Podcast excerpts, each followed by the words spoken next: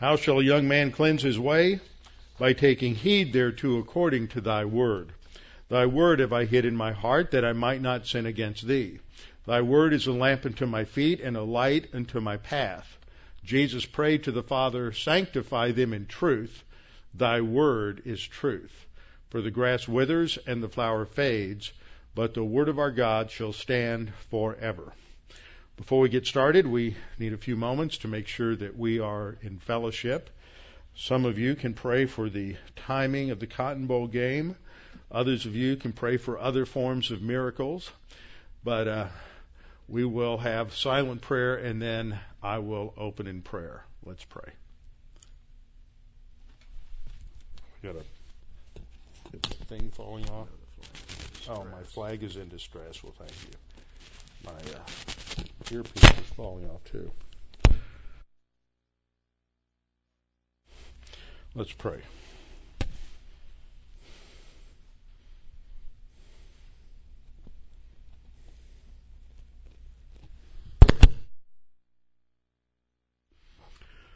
Father, we're thankful that during this last week we had a tremendous opportunity to meet with other like-minded Bible teachers and listen to others who have studied your word uh, deeply and shared their insights and taught from the word and gave us great insight and greater understanding in issues related to not only the study of your word in terms of issues of eschatology, but also helping us to understand some of the issues that are going on in the church today, in America today, and that are impacting uh, seminaries, impacting Bible churches and other churches that, that as we see these new ideas and heresies develop, they trickle down from the seminary ivory tower, and within a generation or two, they are common beliefs in the pew. Father, we pray that we might be a bulwark of, of truth. We pray for Tommy and the others who guide and direct the uh, pre-trib conference, that that continues strong and in strong defense of your word. Thank you for this church and its faithfulness to your word, and we pray that tonight as we study, that you will help us to have a greater confidence in your word. And we pray this in Christ's name. Amen. Okay, I just want to start a little bit with a uh, kind of an overview of what went on at the pre-trib conference. For those of you who may be new, may not have heard about this, the conference was started, this was the 24th conference. So the conference, first conference I believe was in 1991. It came together because of a vision with Tim LaHaye and wanting to do something. Somebody recommended Tommy to him. Actually, the genesis of this, the very seminal thoughts on it were in my living room uh, in Dallas or in Irving, Texas, back in in the late 80s. But nothing, nobody with any money or any backing or any prestige was around to give us any kind of a, uh, a platform. So nothing happened until uh, Tim LaHaye's Left Behind book started to gain traction, and and uh, Tim somehow was. Uh, I think Tommy was telling me this last week. He went on a missions tra- trip travel for a year, visiting missionaries all over the world. And as he did that, he began to realize how little there was that was being taught on dispensationalism, uh, eschatology, or the pre-trib rapture. And if you think about it, if you study it, 27% of the Bible is prophecy. 27%. I think someone used the illustration at the conference that if you were to go to your doctor and somehow surgically remove 27% of his knowledge, you would not want to go to that doctor if you were to pick up an instruction manual from the IRS on how to do your taxes, if 27% of the information was missing, you would not want that. If you went to an accountant and he was missing 27% of his education, then you would not want to go to that accountant. And yet we have churches today that ignore 27% of the Bible. And I did an analysis of eschatological passages some years ago, and about 18% of the Bible is unfulfilled prophecy. And yet th- that means that uh, almost one out of every five verses in Scripture has to be ignored if you don't understand prophecy, if you don't understand eschatology. So this is this is incredibly important. God has dedicated tremendous amount of His Word to that. And so the founding of the pre-trib rapture study group was to give scholars and those who were involved in a lot of popular ministries related to prophecy a platform for the exchange of idea, further in-depth Bible studies. And so much has come out of the, the research that they have done. For example, in 19, up until 1991, there was a, uh, uh, there was a character who was very much anti pre-trib, still is, still bangs the same drum, and his name's Dave MacPherson, and he's written a number of books, and he continues to pound the same lie. And that is that John Nelson Darby, who was the first to systematize dispensationalism and the first to clearly, clearly articulate and define the doctrine of the rapture, got it from a young 16, 15, 16 year old girl who was having some sort of ecstatic experience and uh, by the name of Margaret MacDonald.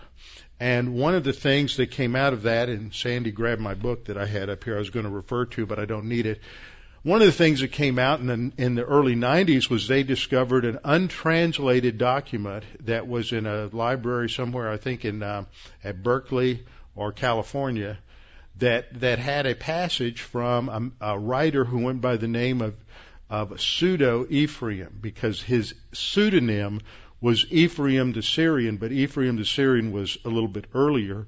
And this was about a fourth or fifth century writing where even though he had a short tribulation, he clearly had the rat, the church being raptured before the tribulation. How about that?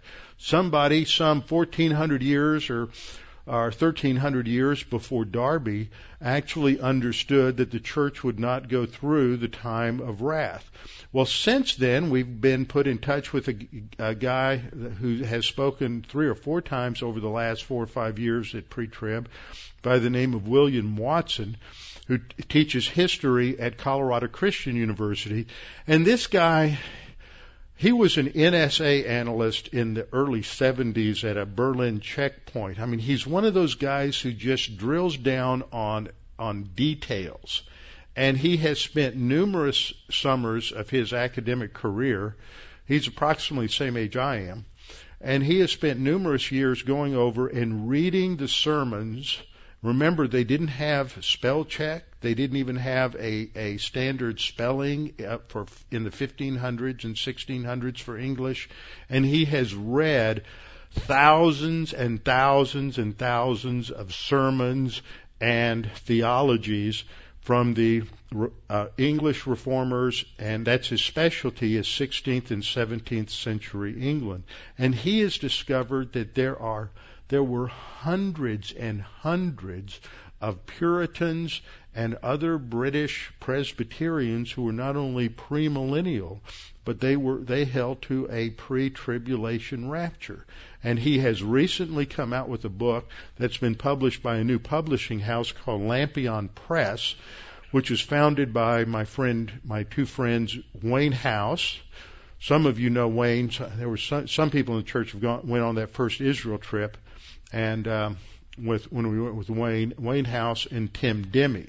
Tim was in the master's program at Dallas with me, and he spent his career as a chaplain in the Navy, and they kept sending him back to school, so he's accumulated like, I don't know, three doctorates and four master's degrees. I mean, he's just incredible. But they've started this this publishing house, so they published this inch and a half thick book called Dispensationalism Before Darby documenting all of these people. So that's just tremendous. And Bill was one of the speakers at the conference. In fact, he spoke yesterday morning on uh, on the topic of the rise of philo-Semitism and premillennialism during the 17th and 18th century. And he's one of these guys who has just this bubbly personality, and he's up there, and he just he's so entertaining and this is really can be could be really dry material but because of his personality and ability to communicate he makes it a lot of fun. Philo-semitism is the opposite of anti-semitism. Philo is from philos phileo meaning to love. So the love of the jewish people and how that developed in the 1600s and 1700s among English speaking peoples. But a couple of papers were kind of downers. Jim Showers, who's the nephew of Renald Showers, some of you may recognize that name. If you ever read our, our, the magazine we get, Israel My Glory, put out by Friends of Israel, Jim Showers is the director and president of Friends of Israel. And he is the editor of, of Israel My Glory. His uncle was a Dallas Seminary THM THD from the late 60s who's their sort of in-house theologian who writes a column for them all the time. Jim had a paper called The Eroding Evangelical Christian Support for Israel, The Causes and the Cure. And because he deals with a lot of uh, things that are going on on campuses, he really has his uh, a good understanding of the trends that are going on in the college age and the 20 something evangelical Christians and how they're drifting away and why they're drifting away from a support for Israel. And it had, and I sent um, that paper to all the deacons because his last six or eight pages dealt with a really good analysis of the trends that are going on among young people and some of the ways that they're not getting information the way most of us get our information or got our information. And if people aren't reading books, you can publish all the books in the world that you want to, but nobody's reading them. Nobody who's a 20 something is reading them. They're going to the internet. And so you have to go where the people are to communicate the truth. And we don't, nobody, and he, I really appreciate his paper because he says we don't know the answers, but we have to clearly understand the problems and the challenges before we try to come up with any any solutions. A professor from Master Seminary, Mike Vlach, uh, had a good good uh, presentation on the relationship of Israel's belief to the kingdom of God, which is exactly what I've been teaching over the last uh, teaching you in bits and pieces all through our study in Matthew. Um, uh, Greg Harris gave a paper on uh, did God fulfill every good promise? A biblical understanding of Joshua 21:43 to 45. That's a passage a lot of covenant theologians and amills go to and say, "See, Israel conquered the land. God promised Abraham he'd have the land." and they got it all according to Joshua 23. But but he points out all the problems with that interpretation. That was that that was very very good. Joel Rosenberg, who's a popular author and has written a number of uh, spy thrillers as well as uh, n- uh, nonfiction books, was our speaker at the banquet, and that was that was good on on uh, Monday night.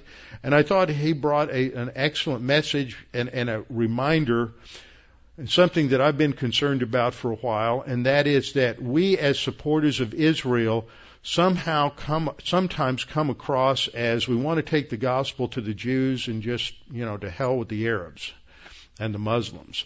And, and God loves the whole world. Every, every single unbeliever, and He sent Christ to die for the Muslims as well as, as the, as the Jews and and that there needs to be a corrective there. And I've said since 9/11, the only the only weapon we have that's going to have any value in this war against radical Islam is the gospel, and that Christians need to be much more attuned to evangelism among Muslims. And one of the tensions we have, and I see this generationally, younger Christians in their 20s and 30s don't remember a lot of them remember they're pretty young. They were only in their early teens when 9/11 happened. They don't remember 9/11. Some of us are old enough to remember uh, World War II and what happened after World War II. We are much more concerned with national security than evangelizing our Muslim neighbors. But I feel like the younger generation, John Williamson is one here.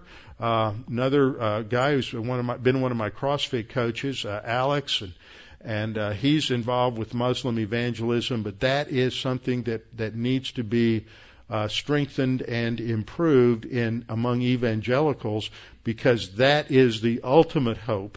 Is to God has brought millions of Muslims off the mission field to your next door mission field.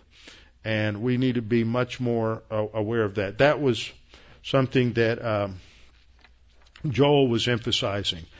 Uh, Mike Stallard, who's the president of, of uh, Baptist Bible Seminary, spoken at Chafer Conference before, uh, did a critique of a book on amillennial theology, which was very helpful. And Wayne House did a uh, presented a paper on the hermeneutics of historic premillennialism, which I appreciated because I was missing one little characteristic of historic premill that I didn't didn't quite have a handle on, and that clarified. You know, sometimes there's just one little thing when you get it, you got it. Premillennialism, eh, dispensational premillennialism believes that the kingdom is a Jewish-based, Israel-centered, Jerusalem-centered kingdom. Historic premillennialism rejects dispensationalism. They're not dispensational. They believe Christ comes back before the millennium, but it's a Christian millennium. It's not Jewish centered, it's church centered. That's that's the difference. I thought that that was very helpful. Andy Woods did a good paper on the doctrine of the millennial kingdom in the Old Testament, understanding what is taught because a lot of amills say the only pa- passage that Christ, that premills can go to is Revelation 21 through 11, and so he walked us through all the Old Testament promises on uh, on a future kingdom, and then uh, Andrew Robinson, who's a pastor in England, uh, gave a, a really good historic paper on the rise of uh, 19th century British Christian restorationism. A lot of that I've taught to you in the past. And he is the pastor of a young man who's probably not quite as young now as when we first met him, Dan. Um, Paul Wilkinson, who wrote his PhD on Darby and uh, Zionism and has spoken several times at pre-trib and he does a fantastic job and he has gone over to uh, Israel several times in the last few years to this the dark side. We believe in Christian Zionism, right? They believe in uh, Christian Palestinianism. That's the opposite. Jesus was a Palestinian. They have these murals they paint over there. Jesus is wrapped in the little black and white checkered keffiyeh that the Palestinians wear, and he's, uh, you know, wrapped in robes of the black, green, and white of the flag, and all of these things. And there are a lot of Christians who are being influenced today uh, to to uh, dump Israel and to love on the Palestinians. The problem is that their theology is a form of liberation theology. It is Palestinian liberation theology, which is a first cousin and kissing cousin to black liberation theology, which is nothing more than a Marxism wrapped up in a few Bible verses. And so this is a, a huge danger. And I was just talking with with Bruce about it uh, just before class that I thought that that of the three or four talks that that Paul's given on this that are not they're not encouraging. Okay, you're not to you, you you finish listening to him and you realize that there there's a lot of really negative trends going on in the world today. But we need to know what they are. But this was it served as a good introduction, and it was uh, very. He's always very good to listen to and upbeat. so we're going to have that video and show it one night when I'm gone to Kiev. One one of the Tuesday or Thursday nights while I'm gone, we'll show that. Uh, you need to be aware of it. You need to have this information. You need to understand what's going on and and the references he makes to American pastors, big names, people you hear about all the time. When you hear who they are, then you'll have a greater understanding of some of the problems that are going on in this country. But you need to pay attention to those things. So we'll be showing that while I'm gone to Kiev. And then Tommy and Paul, Tommy Ice and Paul Wilkinson, will be going together to the Christ at the Checkpoint conference they have every year at the Bethlehem Bible College. Of course, they invited me to come along. Robbie, please, can't you come with us? I said, Well, I'm a pastor and I can't run around the country all the time with you guys. so, Tommy, that's the week before the Chafer conference. So, the first speaker at the Chafer conference this year is going to be Tommy Ice, and he's going to be fresh off the battlefield and give us an update on what is going on with Christian Pal- Palestinianism and the Sabeel group and and all these people over there who are fighting against Israel. And, and you come back here and you realize the major players, the people, people who influence politicians, people who, pastors who influence presidents and other politicians that Christ, that the Bible doesn't teach a support for Israel. The Bible doesn't teach Christian Zionism, and we have to we have to know the truth. So that's just a quick run through on the conference and summary.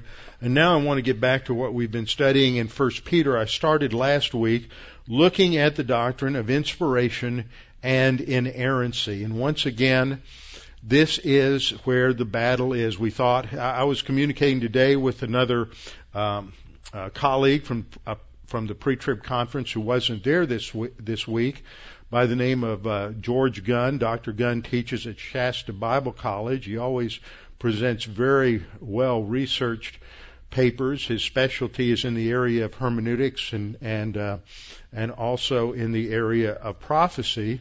And I'm thinking about having him come a year from this March for the Chafer conference.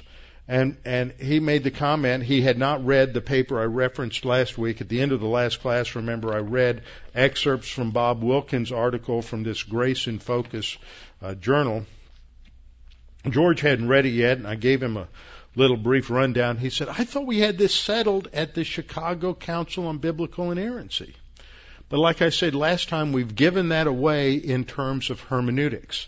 So every generation or so, we have to refight these battles, just like every generation has to win their freedom on the field of battle, so every generation has to fight the battle for the Bible all over again. So we need to be well prepared. Now, last time at the end, I talked about several things that were in this article, and you can go back and listen to it. One comment somebody did make uh, Grace in Focus is the publication of Great, the Grace Evangelical Society. Just a little caveat. I don't always caveat people. Sometimes I get a little frustrated. If I mention what somebody says from the pulpit, it doesn't mean I agree with anything that they say other than what I quoted them as saying. It's like the prayer list. We have a few people on the prayer list that we need to pray for because of the ministry that they have. But they may have a doctrinal aberration here or there or some other minor flaw or for whatever reason where I'm not giving them a 100% validation. But if I put XYZ ministry on the prayer list, they're doing a good job. But that doesn't mean that everything they say is something I would agree with or that you would agree with. And so we always have to have a, measure of discernment. GES, as I pointed out before, was a good organization founded by Bob Wilkin and Zane Hodges.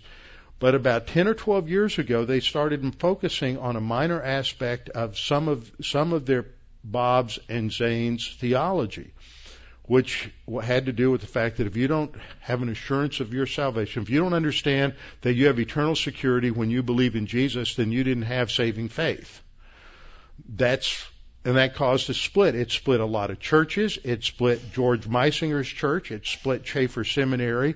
It split the whole organization apart over a, a, what I consider to be an erroneous interpretation. But they do good work in many other areas, and this particular article by Bob Wilkin is very, very good and quite a warning to the churches about the danger of um, of the shift away from biblical inerrancy by interpreting the Bible differently. And I pointed out last time that they will come up instead of looking at Genesis 1 through 3 as biblical history, they look at it as poetry.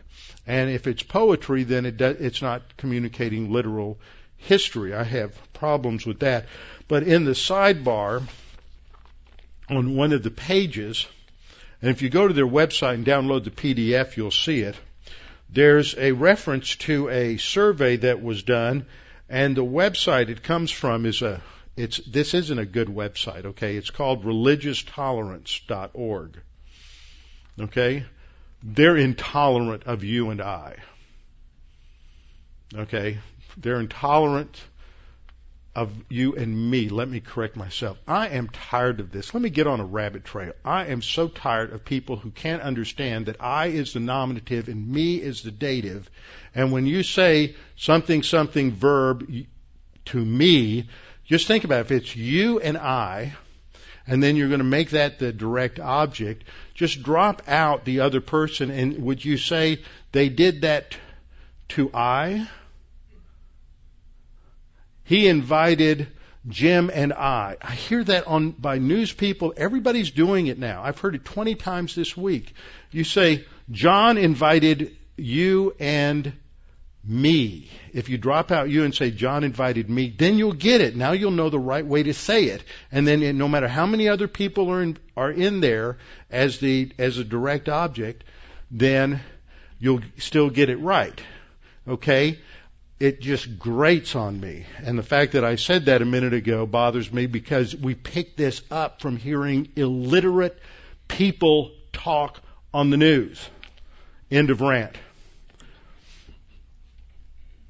All right, so the religious tolerance people do not like us.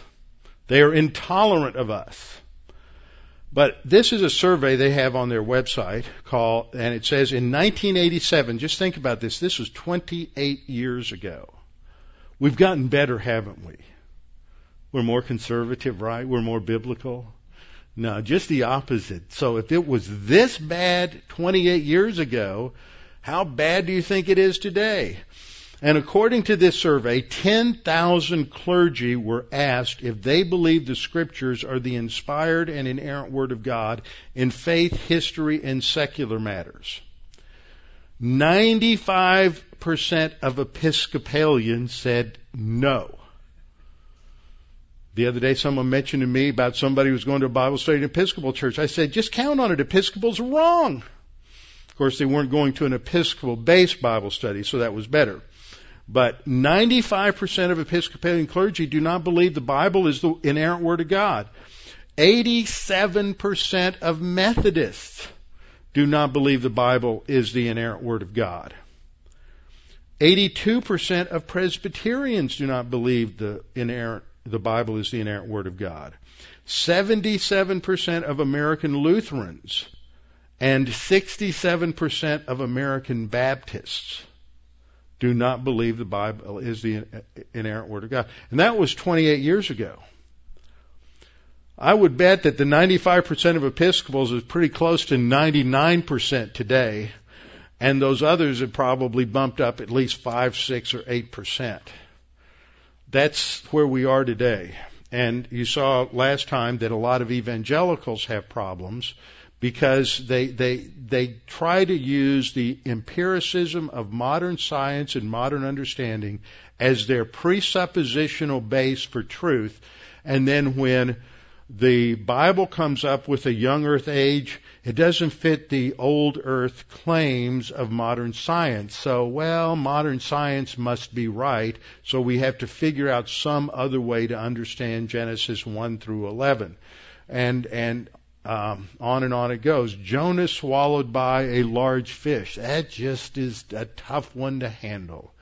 Even though there are empirical examples, there are testimonies from whalers in the 19th century of of uh, whalers who've fallen off their ship and they've gone into the drink and been swallowed uh, by a fish or a whale. I don't think uh, whales, from what I understand, have really narrow uh, throats, and so I don't think a, a fish, I mean a whale, could swallow a man, but some other large fish could, and they've eventually caught the fish, cut the fish open, and they've come out alive.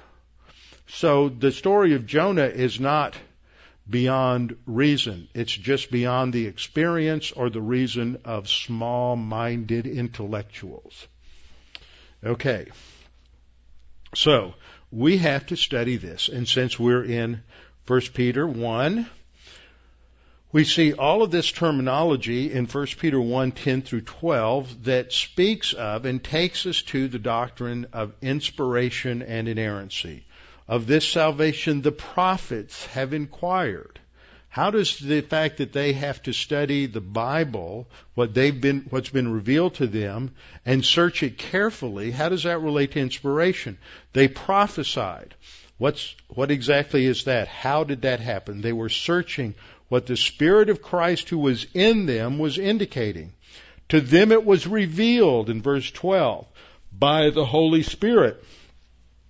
So, the claim of the Bible is that this is not any other book but that this was revealed to us via God the Holy Spirit. It is a, a book of divine origin, not human origin, and therefore we are to understand it as being radically different from any other kind of book. Now there are other religious books that make claims of divine origin, but there are radical distinctions between them. Read the Bible through about 10 times in one year so you really get a good understanding of the, of the rhythm and the beat and the mood and the tone and the language of the Bible. And then read the Book of Mormon. Or read the Bhagavad Gita. Or read the Quran. Take, drink a lot of coffee before you start reading the Quran. I tried to read it a few years ago, and and it starts off with the longest chapters and works to the short. It's arranged by the length of chapter. It's not chronological. You start with the longest. chapter. by the time I got through chapter one, I had had three naps. It is hard to read, and it is very very confusing. And it's these books, like the Book of Mormon and the Quran, not all the others I mentioned, are written by one person at one time. I mean, uh, Muhammad was illiterate, he but he allegedly memorized it, and then later it was written down. But but the Bible is a book that is written over a period of over over 2,000 years, maybe 2,500 years, by at least 40 different writers who came from three different continents and had uh, a lot of different uh, careers and jobs and training and background. You have Abraham, who was a merchant and a farmer, a herdsman. You have Amos, who was a uh, uh, basically a sheep breeder and a fig picker, and then you have uh, Peter and James and John, and they're fishermen. And you have Moses who is trained to rule over the greatest empire of the time, and they have a breadth of different educations and backgrounds, yet they write on some of the most controversial topics that that have ever been discussed in all of human history. And even if we took 60 people from this church and we all wrote on, you know, some key doctrines together, we would disagree. But these guys don't disagree. That's because they, that there's a primary author who is God the Holy Spirit who is breathing the Word of God out through them. And that is the meaning of inspiration. It's really outspiration. God outspires the Word, outbreathes the Word through the authors of Scripture. Now, last time I gave you the lengthy, uh, the lengthy definition here I think this is from our doctrinal statement that inspiration means that God the Holy Spirit so supernaturally directed the human writers of Scripture that without waiving their human intelligence, vocabulary, individuality, literary style, personality, personal feelings, or any other human factor, his complete and coherent message to mankind was recorded with perfect accuracy in the original languages of Scripture. The very words bearing the authority of divine authorship. Now, if you didn't get all of that written down, don't worry. We're going to break it down uh, section by section so that we can really truly understand what that means. Some of the verses I put up here are secondary verses for inspiration. Uh, John 10:35, Matthew 5:18, 2 Timothy 3:16 and 17 is a primary one. 2 Peter 1:20 and 21 is a primary one. Those those two, 2 Timothy 3:16 and 17, 2 Peter 1:21, those are the key ones. 1 Corinthians 2:14 to 16 and a host of others. So let's look at the let's look at these primary ones tonight. I put up 15 through 17 because we have to understand a little bit about the context here. We have frequently heard all scripture is God breathed and is profitable for doctrine, for reproof, for correction, for uh, instruction in righteousness, that the man of God may be equipped, thoroughly furnished for every good work. Okay. But the verse that precedes that is equally significant. Paul is writing to Timothy. Remember, what do we do in Bible study? Who wrote it? Who are they writing it to? When did they write it? What's the context? This is 2 Timothy. It's the last epistle that Paul writes before he dies. He's writing it to his young protege, Timothy, his last instructions uh, to Timothy, and he's reminding Timothy of his uh, spiritual heritage. And he says to Timothy that from childhood, you have known the sacred writings. Now, Timothy was a child before the Lord, Jesus, well, maybe about the time the Lord Jesus Christ died, but he was a child who grew up in a home where, his father, grandfather are not mentioned. He's brought up probably in a single parent home with his mother and his grandmother who are believers. And they have taught him the Old Testament, the Torah. They don't have any New Testament yet. They they didn't even know the gospel. They just knew the Old Testament and the Old Testament gospel that Messiah would come and through him all would be justified and they believed in the messianic promise of the Old Testament. And they got that from the sacred writings and what Paul tells us here is from childhood you've known the sacred writings which are able to give you the wisdom that leads to salvation through faith. So he could be saved, and he was saved as an Old Testament saint uh, through the reading of the Old Testament. So the sacred writings are the focal point of the chapter. That would be Old Testament scripture, the 39 books in the English Old Testament, 22 books, 24 books, depending on how you count it, in the Hebrew scriptures. They're able to give you the wisdom that leads to salvation through faith, which is in uh, Yeshua HaMashiach, Jesus the Christ. And then Paul says all scripture. Now when he says all scripture at this point, he is primarily talking about the Old Testament. about two thirds of the New Testament has been written at this time, maybe a little bit more.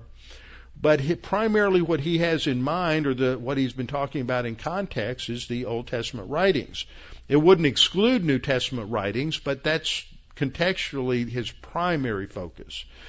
All scripture is given by inspiration of God, and that's this Greek word theopneustos, which means God breathed from theos, the first word meaning God, and pneustos from the word for breath. God breathes it out. This isn't inspiration like you may talk about um, uh, George Friedrich Handel being inspired when he wrote the Messiah.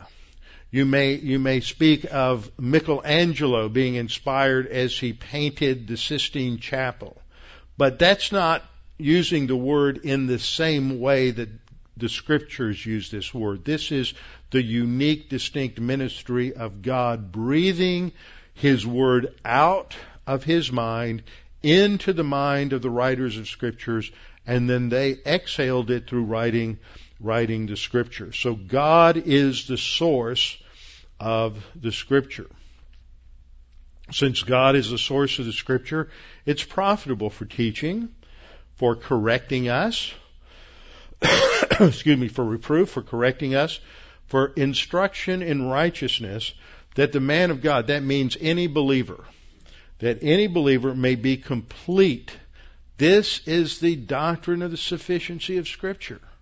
It means that you don't need anything else other than Scripture to be a complete, mature believer.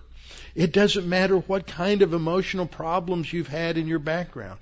It doesn't matter what horrible things happened in your background.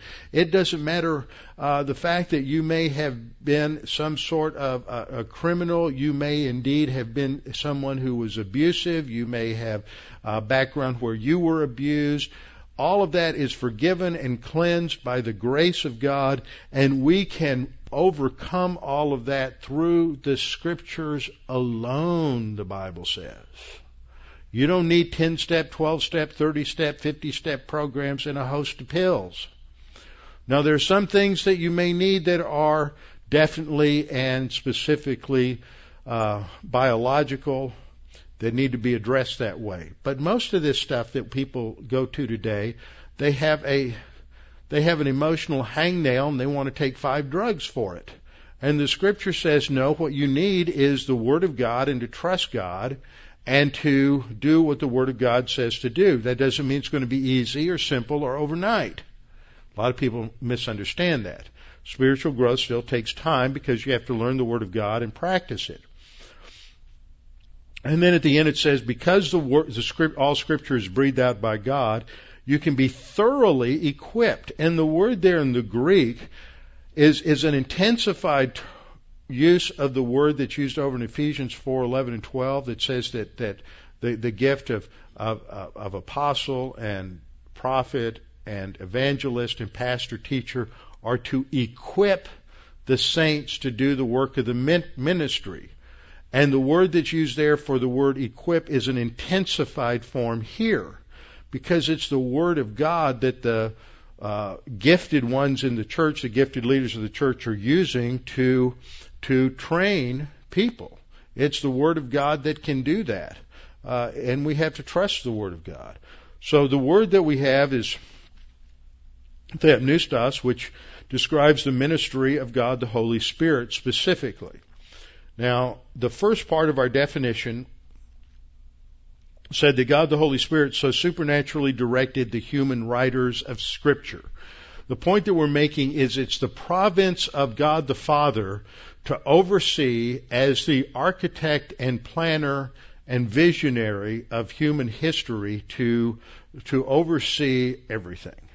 It is the role of the second person of the Trinity, who was the uh, general construction manager, who oversaw the, the creation, and who is the Redeemer who will provide the redemptive work of salvation. But it's the role of God, the Holy Spirit, to reveal the Father to, to His creation. And so that falls within the purview of His area of responsibility. We'll look at some of these passages later, but God the Holy Spirit is emphasized in verses like 2 Samuel 23, 2 to 3, Mark 12, 36, Acts 1, 16, uh, Acts uh, 28:25, John 14:26, 1 Thessalonians 4:2, 2 Thessalonians 3:6, uh, 3:12, and 3:14. God the Holy Spirit is the one who reveals Scripture to us. Now here's a central passage for this, and that's 2 Peter 1:20 and 21. Knowing this first, that no prophecy of Scripture is of any private interpretation. For prophecy never came by the will of man, but holy men of God spoke as they were moved by the Holy Spirit. Now that seems pretty clear in the English, doesn't it?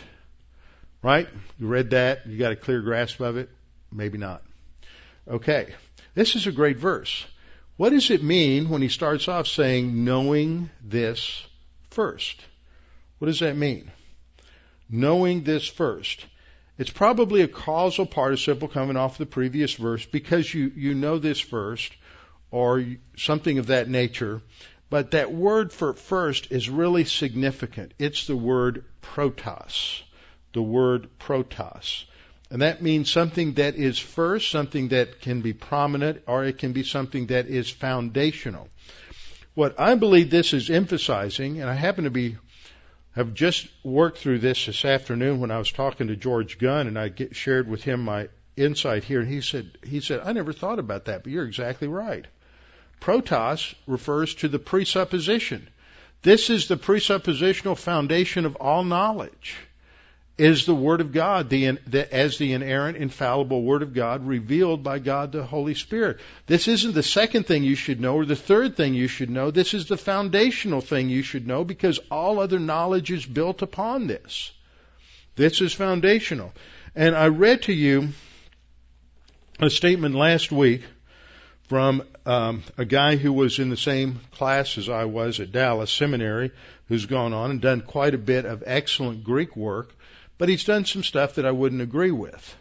Uh, Dan Wallace, and uh, and a statement here uh, quoted by Bob Wilkin in his article. I read this last week, where Wallace said, "If our starting point is embracing propositional truths about the nature of Scripture rather than personally embracing Jesus Christ as our Lord and King, we'll be on that slippery slope and we'll take a lot of folks down with us. Now here's the problem. He has characterized our position as saying, if our starting point is embracing propositional truths, about the nature of Scripture. Our starting point is embracing Scripture. He's misrepresented it there. And that's the only way we can know Jesus is from the Scripture because not one person that I've ever met has had a personal encounter with Jesus. I've heard people say that. They met Jesus. I always love it when somebody says, I heard this yesterday. Well, I found Jesus. I didn't know he was lost. First thing that pops into my mind. I didn't know he was lost. I met Jesus. Really? I thought he was just at, localized at the right hand of the Father during the church age. I didn't know he was walking around. Obviously, what they really mean is they met him through Scripture, because that's the only way you can meet Jesus. That's the only way we can have a personal relationship with Jesus is through the propositional truths of Scripture. And yet we live in a fuzzy thinking world today where people think that somehow I can have a relationship with God or with Jesus without it being mediated through the Word of God. And the and and what that once you start buying into that kind of fuzzy-headed thinking, then it's real easy for somebody to trick you into thinking that you don't really need to believe in the inerrancy and infallibility of Scripture. Now this verse begins with some interesting verbiage. I'll get there in just a second. Uh, we've seen the Holy Spirit as the author of Scripture recognizing that the way he does it is through these propositions, these statements of Scripture. Propositions, a technical philosophical term, meaning basically what you learned in seventh grade is an indicative sentence. A statement about reality. The, the, it's snowing outside. Now, that may be true or false, and you can verify it or falsify it. That means it's a, pro, pro, it's a proposition. If I say go to the store, you can't verify it or falsify it, which means it's not a proposition, it's an imperative, it's a command. If I say, what time is it? Is that a true statement or a false statement? it's neither, it's a question.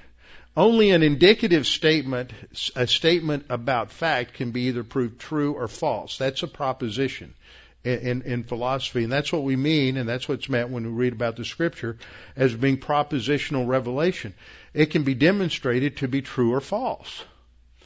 Okay, so the Word of God is revealed to us as propositional revelation, normal sentences that can be uh, that can be objectively evaluated and validated. Now, when we look at this verse, it's difficult a little bit in the Greek.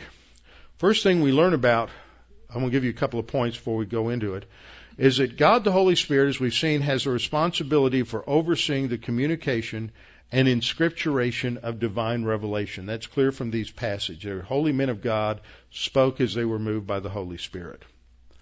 But the second thing is we have to understand something about the process of inspiration, inscripturation, which I had to put into my Microsoft Dictionary because they kept telling me it was misspelled, just because they're ignorant of the word. And inerrancy is foundational. That's the that's that first word. Knowing this first. That's the priority. Now, this word, as I pointed out last, a minute ago in the previous slide, protos, in Greek logic, going back to classical Greek, in Greek logic, this described the primary foundational unprovable propositions on which all philosophy or all thinking was built. You get down to primary assumptions which can't be evaluated or val- validated. They're just taken by faith. In the Old Testament, it was a word that would refer to something that preceded everything else. In some cases, it would refer to that which was preeminent. It was it was not in a being described in a succession or in order. It's like Jesus is the prototokos. The, that protos is the beginning. He is the first of God's creation, but he's not first in order. He's the preeminent one. So that's one way in which protos can be taken. In the New Testament, the word has the same general range of meaning as it does in the Old Testament. It can be first in time, first in a spatial sense, or first in a succession or order, or first in designating rank or office. But with reference to knowledge, it still goes back to that classical Greek sense that this is our presupposition. This is the first, if you're going to learn anything, whatever you learn is built upon some foundation. It may be empiricism, it may be rationalism, it may be mysticism or a combination of those three, but for it to be true, it has to be built on revelation. And that revelation must be true. If it's a false revelation like the Quran or like the Book of Mormon or like the Bhagavad Gita, then it's going to have elements of truth in it, but it's not going to be true truth. It's not going to be absolute truth. Now, when we look at this, the literal translation is what I've given you here because it's a little convoluted in the Greek. Literally, it reads every prophecy of Scripture as opposed to no prophecy of Scripture. It has to do with how we have to convert certain Greek phrases into the negative to understand what they meant. Every prophecy of Scripture does not come about from its own explanation or interpretation. So, in order for that to make sense in English, we have to rewrite it as no prophecy of Scripture comes about. From, it's not so. It, it does from, from, its own or his own. I, I corrected that. I had its initially, but it should be corrected to his own explanation. In other words, the prophet is the one who's working, that no prophecy of Scripture is of any private interpretation. Because prophecy never came by the will of man. So the prophet, if you go back to verse verse 19, it talks about the prophet, and so it, it's of the prophet's interpretation. So it should be understood and translated that that you could do it the way I did it down here, but no prophecy of Scripture is of its own. It should be his own because that goes back to the prophet. The trouble you have grammatically here is that the word, the word idios, which is where we get our word idiot, okay, the word idios there, which is one's own, is a feminine singular, but so is Scripture and so is prophecy. But if you go back uh, to uh, 1 Peter 1, uh, I mean 2 Peter 1.20, which I'll read to you in just a second, 119, so we have the prophetic word confirmed, which you do well to heed as light that shines in a dark place until the day dawns and the morning star rises in your hearts. Knowing this first, that no prophecy, it's that prophecy, that's a feminine word, no prophecy uh, is of his own, that is the prophet's own interpretation. The point is that he doesn't generate it. Okay, the um, a lot of discussion on this in various commentaries but they all seem to agree that no prophecy of Scripture derives from the prophet's own interpretation. He doesn't generate it. The writer's aim was to, that is, Peter's aim was to deny that the prophets themselves were the source from which their message originated. The prophecies came from God. They were not inventions of the prophets themselves. So that's expanded on in the next verse, verse 21. For prophecy never came by the will of man. Now what's interesting here is the word in the Greek for translate, excuse me, translated came here and translated were moved here is, excuse me, is the same Greek word. It's phero. And by translating it with such different language, you miss the point. uh, Peter is saying, for pro- no prophecy was carried or was brought by the will of man. He's repeating more clearly what he just said in the previous verse. But holy men of God spoke as they were moved or carried by the Holy Spirit.